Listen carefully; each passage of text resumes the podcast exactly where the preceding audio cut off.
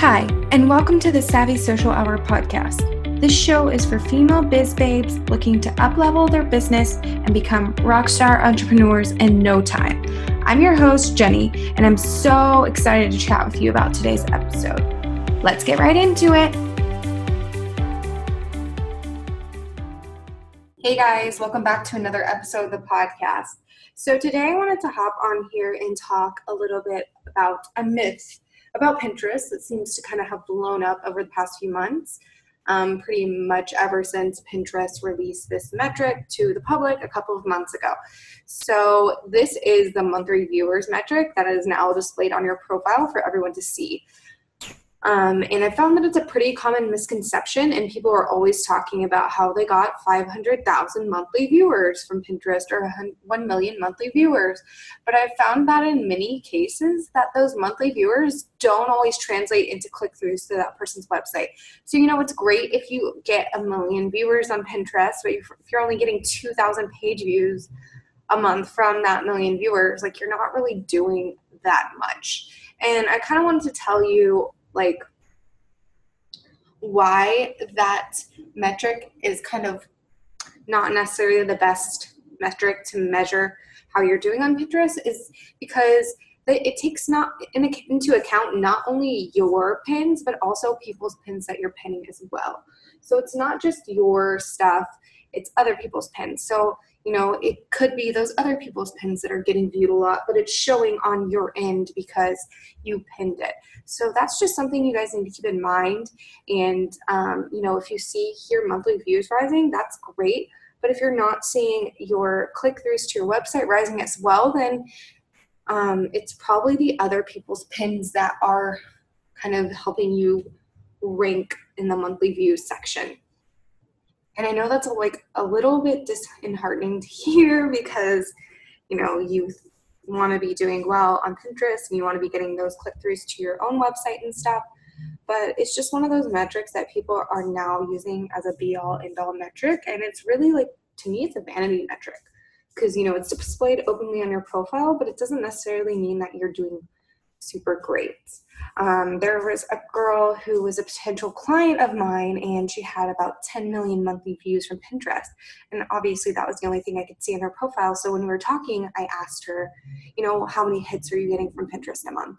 And she said probably about 2,000. And to me, if you're getting 10 million monthly viewers from Pinterest, your page views should be so much higher than 10, 2,000 a month from Pinterest.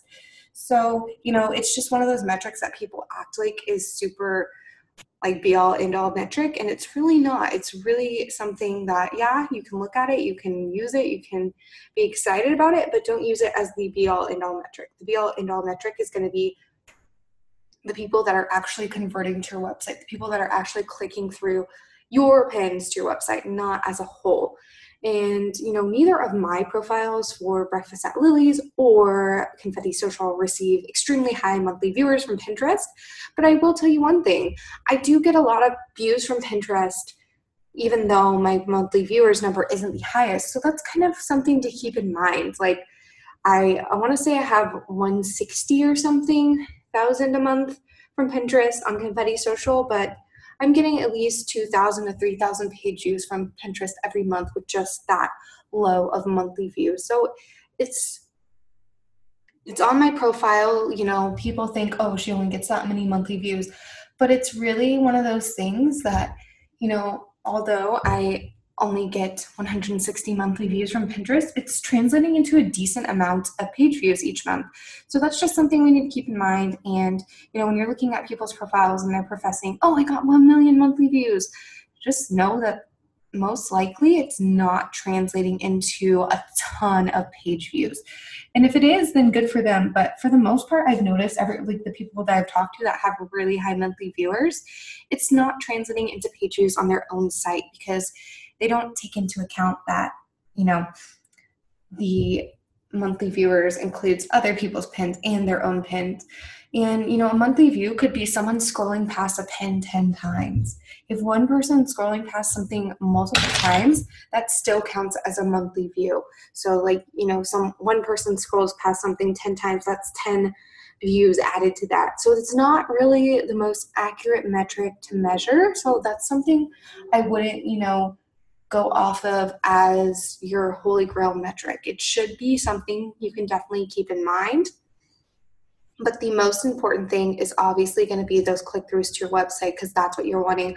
Or, you know, the people who sign up for your list or purchase products from you via Pinterest. Those are going to be the things that are really important and what really matter versus the monthly views. So I just kind of wanted to kind of let you know um, my thoughts on that and why it should not be this glamorized metric because it's really not all that great and you can still get a really good amount of page views from Pinterest, even if you don't have 500,000 monthly views or a million monthly views, you can definitely get a lot out of Pinterest, even with a lower monthly view amount. So, just kind of wanted you guys to know that and keep that in mind. So, in case you were, you know, in the lower end of things with Pinterest and feeling bad and not knowing how to increase your monthly views, then now you know it's not the like be all end all metric. So you can kind of relax a little bit and just work on growing your Pinterest and making sure your pins are getting clicked through instead of worrying about increasing that number.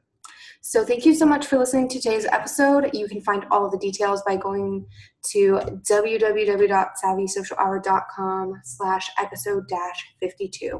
Make sure to join the Savvy Social Media Babes community Facebook group for daily prompts, updates on the podcast, and more. If you enjoyed this episode, make sure to subscribe to the podcast and leave a review. You can find us on the web at www.savvysocialhour.com.